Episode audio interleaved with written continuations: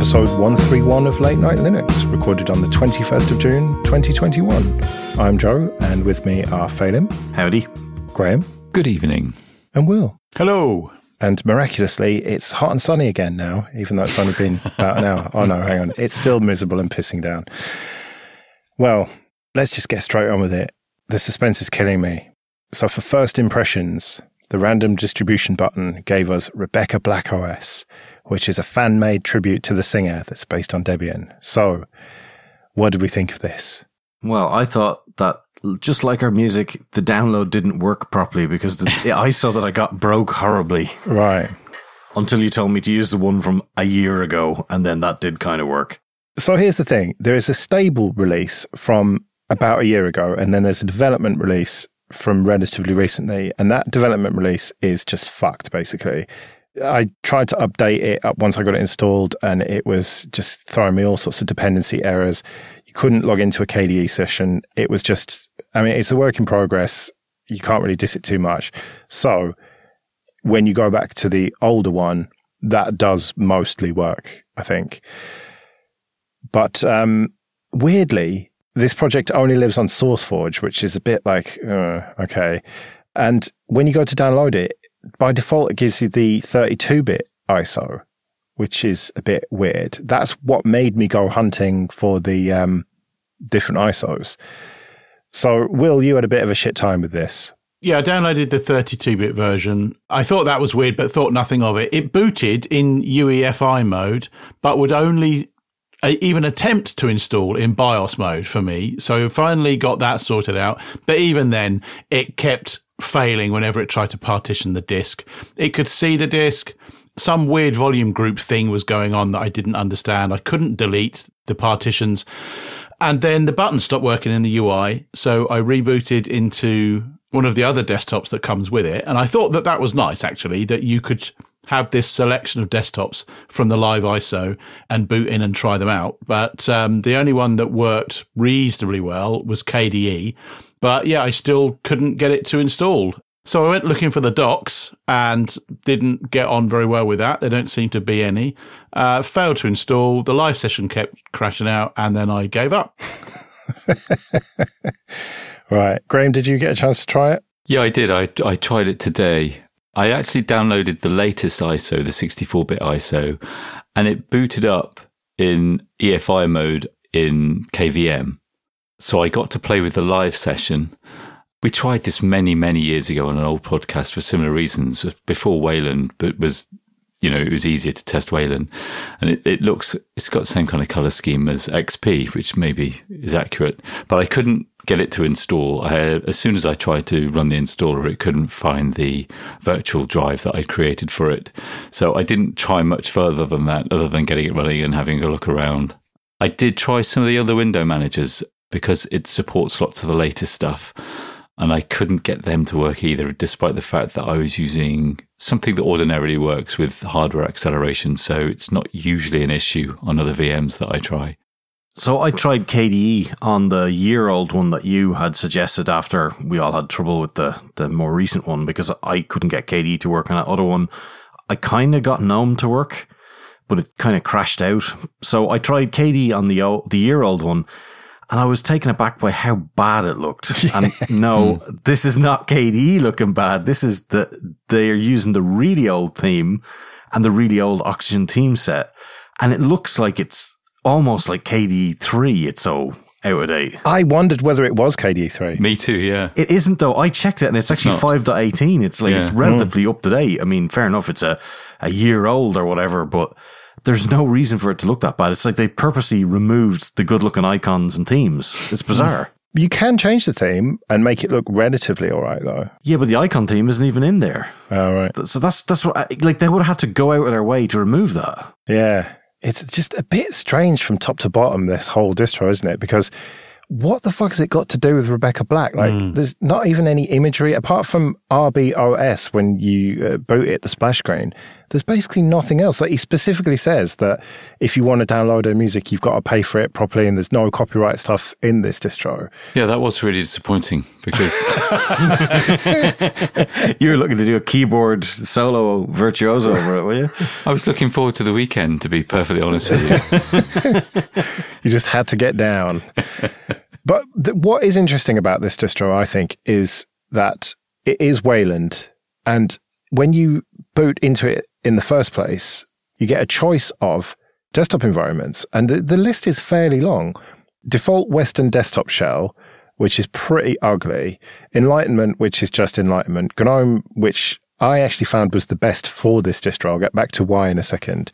Plasma, Liri desktop, which I tried and um, just the, the, there was no input at all on the laptop I was using. The the touchpad, the keyboard, nothing worked. I plugged in an external mouse, nothing.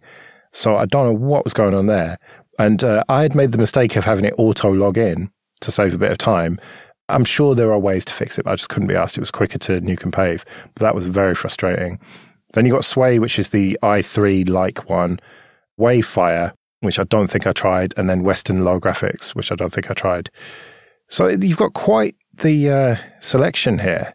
And is that maybe a bad idea? because you just end up with just this horrendous mashup of like having several terminals installed and just several different apps that don't really work very well across different desktops and stuff. Oh, it's like that thing of, you know, you read a newspaper article about tech and you just go, oh, this is absolute garbage. They don't know what they're talking about. Well, I felt like that when I saw the KDE that they had installed and I just wondered, so if I feel like that about KDE, are all the other ones equally misrepresented of their environments or is it just some sort of KDE spite and haha, I'll make that one shite and that'll piss Phelim off? But I, I'm not sure. Well, I think GNOME was just relatively stock, wasn't it? I found it was pretty broken. There were some some missing assets, some icons were missing, and it replaced it with the default one for me. And there seemed to be quite a lot of missing stuff from the um, start menu, but that might have just been the version I was running. It looked okay. It looked like the theme had been applied correctly, but then certain bits of it seemed to be missing. Yeah, I, I mean, I strongly get the impression that Rebecca just wanted to try a few different window managers and some cutting edge technologies. And No, this is nothing to do with her. This is unofficial and fan made. Oh, I thought she had a couple of days spare at the end of the week and thought she'd just try some of the next techno. I'm sorry. I'm really sorry. One thing I found weird in wanting to try the different desktop environments was that I first tried KDE Plasma and I connected to my Wi Fi network, oh, which actually first involved me getting the blob for my wireless card because this is based on Debian and there's no proprietary blobs in there seemingly. So that was a bit of a ball ache there. But once I'd connected to my Wi Fi and then I was trying out GNOME, it would not connect to Wi Fi no matter what I did it just would not work. But then going back into Plasma, no problem. So I don't know quite what that's about. Very strange. But the reason that I think GNOME is the best bet for this is because there's just so much shit installed that scrolling through the list of it in GNOME, like, you know, the, what, what do they call that view where you press the nine squares buttons or whatever and it gives you the app grid or whatever. Launchpad on Mac OS. Yeah, Launchpad, whatever. Anyway, so you get that and you can scroll through absolutely everything and see everything that's installed. Whereas with Plasma, you just the menus are too difficult to to find what what's in there. And there was what's that? Is it Simon, the game with the th- is it three or four hmm. colourful Yeah. things? And Yeah. they had a version of that, but that was just broken, just didn't work at all. Well, the funny thing is, I thought the exact opposite because when I lo- loaded up that, I don't know what you call it, the app menu in GNOME, all the apps that came up were KDE apps, and I just thought, okay, that's a bit weird, and they all had broken icons on them. So I don't think anybody could be happy with any of this because it doesn't do any of the desktop environments any favors. I feel. I feel we're being very harsh on this, but uh, ultimately, I think it deserves it, doesn't it? It's just not very good. I don't think we're very surprised, are we? Well, when I think of Rebecca Black, I think of professionalism and high production values. So this is this is just not cutting the mustard. The weird thing is that she's going on tour again and announced it this week. Like, what are the odds that it would come up on the random distribution button Yeah. the fucking week. What are the odds, Joe? Yeah, what are you? Uh, what type of what type of fan network channels are you connected into? yeah. How did you know? It is pure cosmic coincidence, man. It was not fixed. But uh, maybe we can uh, ride on her SEO or something. And we'll get a lot of confused fans checking this, this episode out. The fuck are these guys talking about? KDE? Link back to her MySpace. Yeah, yeah. This brings up a broader question, doesn't it? And Will, you're basically done with this experiment at this point. I feel like we are comparing different themes of the same thing here. We see an installer and it's a KDE installer or it's a GNOME installer. We see a desktop environment. It's, you know, one of, one of three. And then we use a browser and we configure a Wi-Fi and then we're done. And they're all basically the same as far as I can tell. And I don't know if that's because there's a level of standardization across all of Linux desktop or desktop generally, and things can only be done a certain number of ways. And we have now witnessed all of the ways that it is possible to do a thing. Or if there's just a lack of um, new ideas um, or something else. And so I feel like we're not going to make any interesting discoveries. We're going to find more broken or semi broken distros that we uh, laugh at, and then we don't really do any good. I think you make a reasonable point. I thought that it would last a little bit longer than this because we've only done two or three, haven't we? Could it be the random nature of us choosing? I mean, if it is really random, the fact that maybe this is that 90% of the distros are like Will says, but by doing that, but perhaps missing the 10% that could be doing something unique.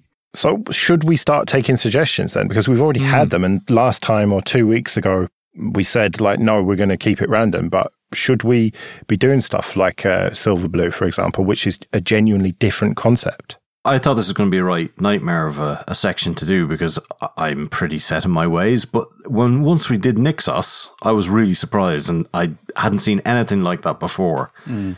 and I thought that was really good. So if there's more gems out there, a bit like that, then I would think we should do it, but maybe with a more structured sort of suggestions might be the way to go. Mm. You realize we're going to open the floodgates now. Maybe we could put them on like the wheel of meh and then choose between them. Yeah. That's a good idea, actually. Yeah. Selectively randomized. Yeah. Can we throw a few apps in there as well? So we could start looking at uh, a distro one week, and well, if the spinning wheel of meh comes up with uh, you know a particular application, then we try that as well. Okay. So, are we going to solicit suggestions for apps as well as distros then? Yeah, I think so. But you know, don't just tell us about your favorite new browser. Let's have something that's a little bit more um, interesting. I would go so far as to say no browsers because I'm not changing from Firefox, so it's not happening. yeah, it needs to be something we can try out relatively briefly because, you know, I can't expect you lot to spend, you know, days and days and days checking stuff out.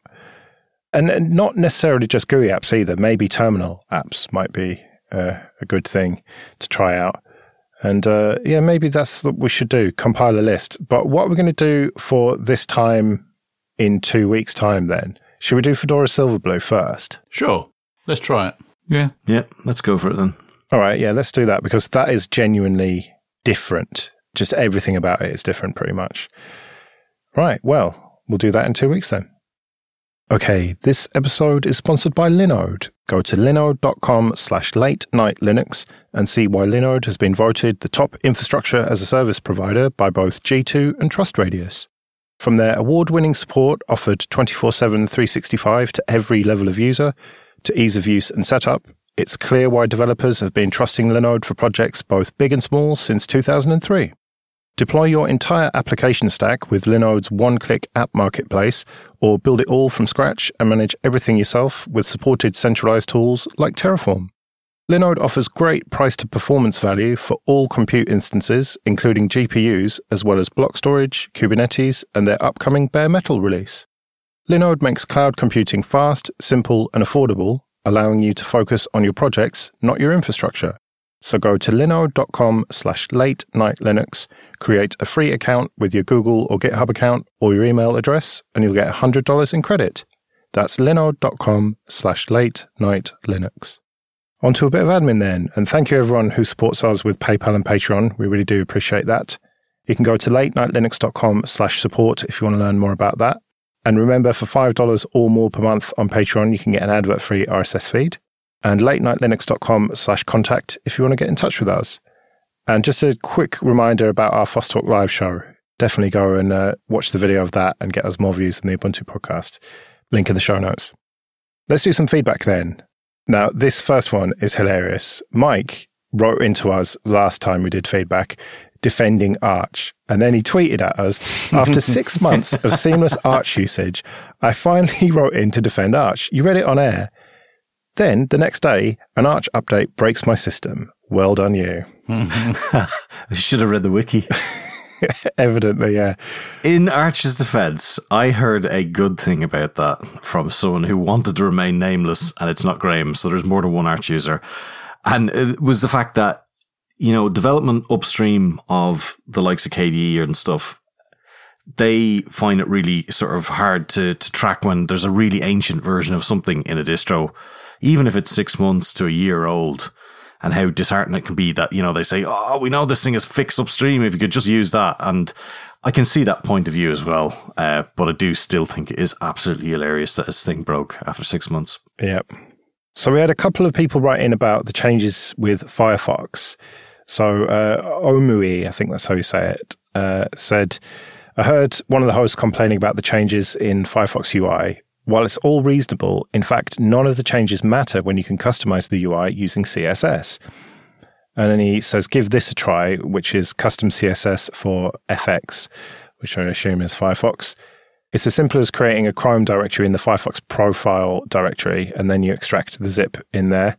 And then you can edit the CSS to uh, enable or disable a feature, which is really straightforward, apparently. So uh, yeah, I, I, kind of knew about that, but uh, it's good that we'll have a link to that. And similarly, Josh said that classic Firefox 88 tabs and 89 floaty tabs both take up too much real estate. The solution is vertical and hierarchical tabs using the tree style tabs add-on. For even more space saving, the sidebar is able to be hidden and viewed with F1 by default. No, I don't like that. No, I don't like. I mean, it sort of makes sense to put stuff on the side, but then that's what Unity tried, and I, I never got on with that either. Yeah, I don't. I, I don't know. I just can't do it either. I can't even have that bookmarks thing open on the left hand side. It just mm. drives me mad. I got two bars are up the top, and that's it. Yeah, agreed. Yeah. I've tried it as well, and I can't get on with it. I think because I also have a wide screen, I have like normally three browser windows open side by side, each one of them with like 20 tabs. oh, I'm so surprised by this news.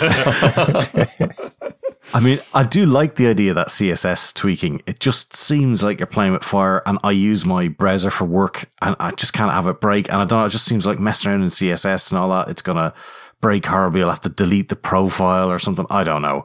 I'm sure it's probably completely fine, and I'm just being over the top with it, but mm. it just didn't need to change, and it just looks shite. And just stop, stop, Mozilla, stop. Well, Josh chucked in a couple of links as well that we'll put in the show notes if you want to get into this. But I agree with you, Phelim. Once you start messing with CSS, you are playing with fire. You're just going to end up with just a fucked browser and having to reset to defaults and exactly what you said. Just no, it's uh, I don't have time for that. I just put up with the changes and just grumble about it and uh, just accept it. So Jens writes in about the barking dogs. Why not look at the problem from a practical design angle and find the actual issue to be solved instead of finding a feature to be implemented? Dude with the neighbor's dog barking wants to be, not be woken up by neighbor's dogs barking. So instead of going at this system of machine learning and sound analyzing, why not put that dog whistle on his nightstand or somewhere around the house. Every time he notices the dog barking, when it's an issue, he just blows the dog whistle for five seconds. If he doesn't notice it, it's not an issue. So no need to train that away from them. When he does notice and gets annoyed by it, middle of the night or whatever, it obviously is, and he can manually use the whistle to make them shut up and perhaps learn from it. Not as fun, but less work, cheaper, easier, and making use of already available tech without overcomplicating the problem to get some strange tech in there.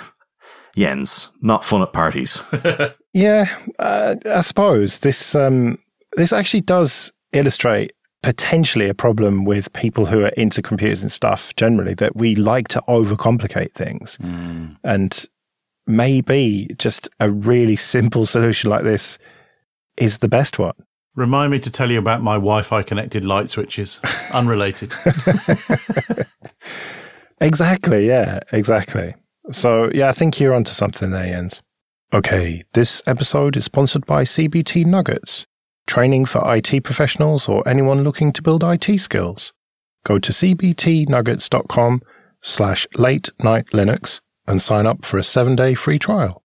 The on demand virtual labs mean you can build practical experience with the commands, config, scripts, and everything you need to get the most out of each course. Another standout feature is the accountability coaching service, available to all learners with a subscription, which gives you access to a real person who will help you craft a personalized learning plan and set goals, and will check in with you to keep you accountable. So start your free seven-day trial today at cbtnuggets.com slash late night Linux. It includes unlimited access to all course materials, including virtual labs. That's cbtnuggets.com slash late night Linux. So we did some of the leftover questions from Foss Talk Live last time, and we've got even more left over now. So uh, let's do them. It was good fun. All right. What is Linux in 10 years? Obsolete, irrelevant, replaced by Fuchsia? I think it'll be a Kubernetes base operating system and very little else. Just seeing this question come up, I quickly Googled what was Linux 10 years ago. And I think uh, was it? I think the kernel just went to 3.0 at the end of that year.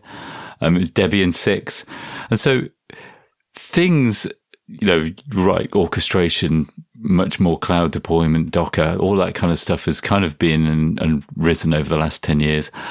I'd like to try and stay positive, although what you just said about Fuchsia and everything is, you know, kind of the worst nightmare that what could happen. I'd say that in another 10 years, we might be in a similar place. I don't think we'd be any worse off, but we'd probably, you know, I'll be getting pretty old by then. I think we'll be in a good place.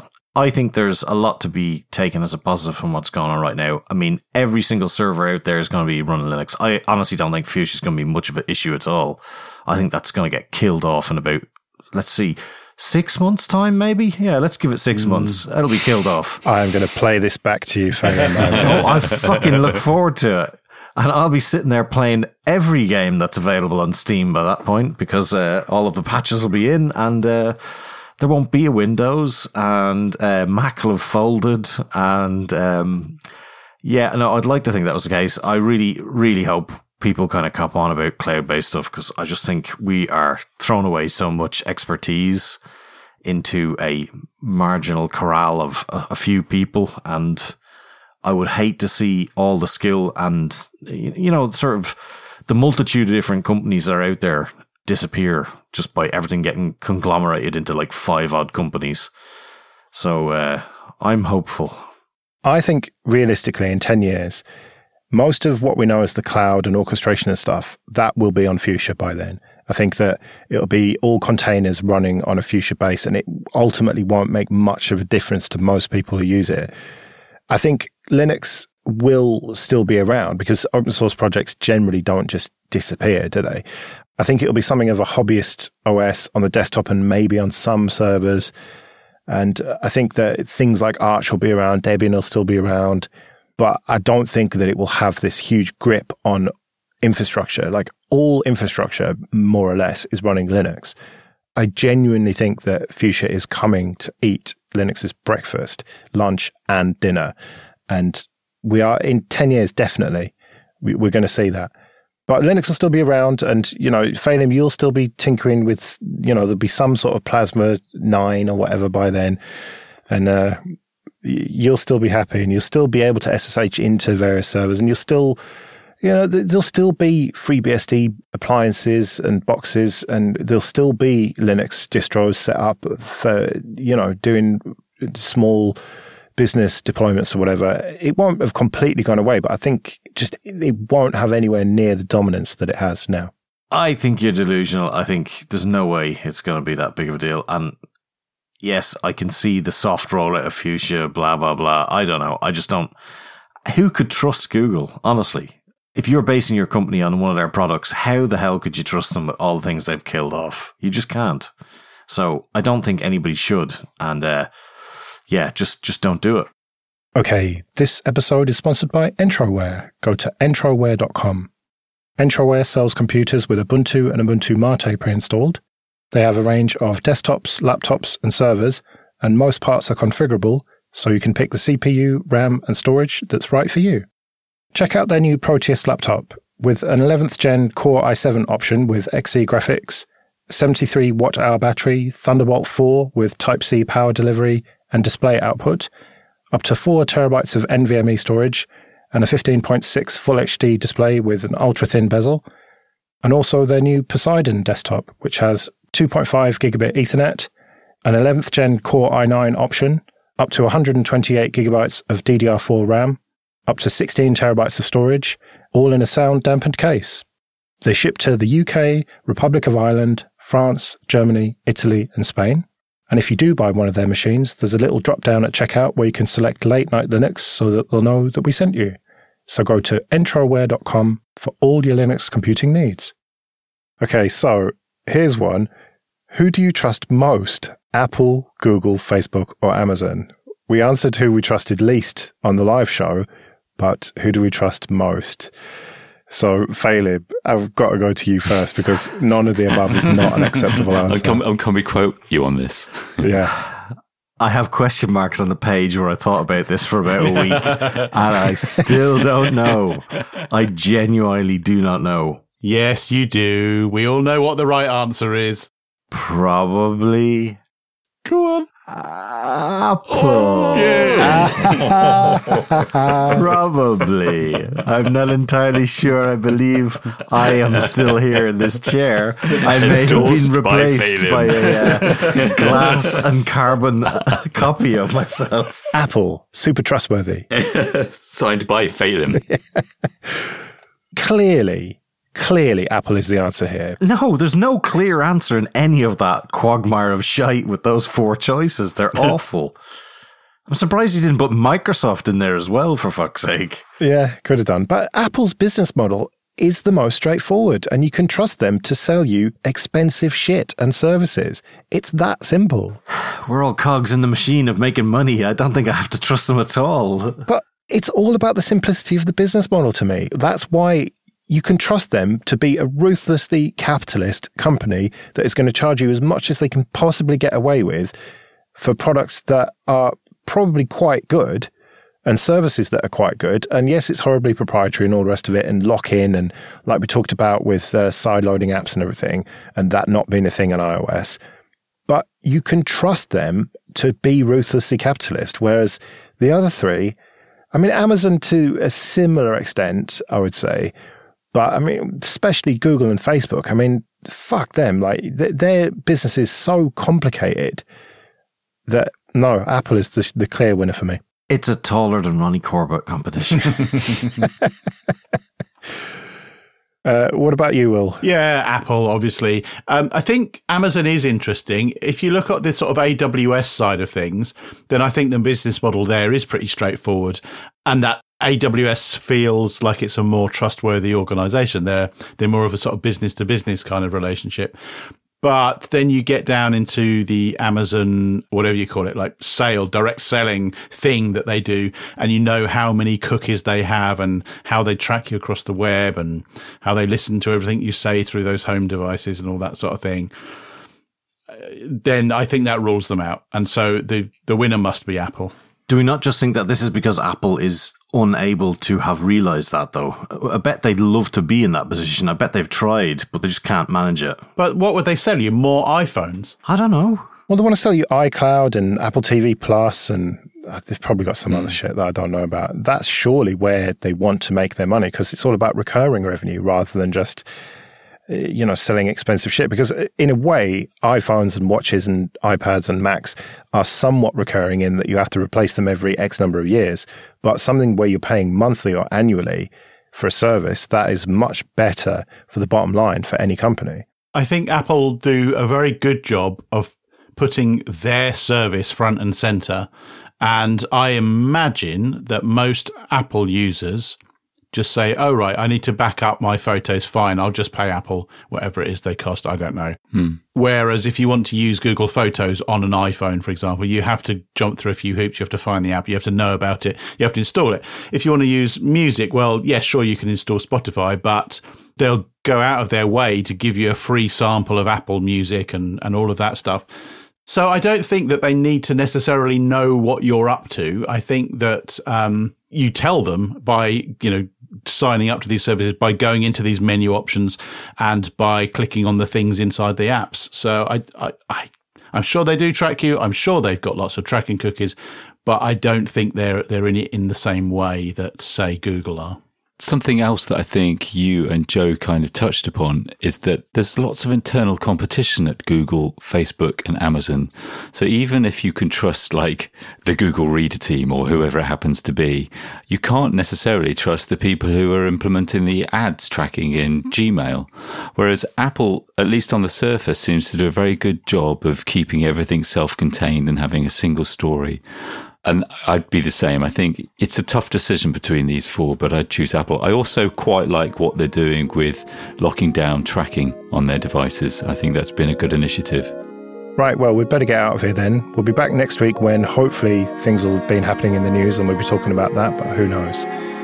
But until then, I've been Joe. I've been Phelim. I've been Graham. And I've been Will. See you later.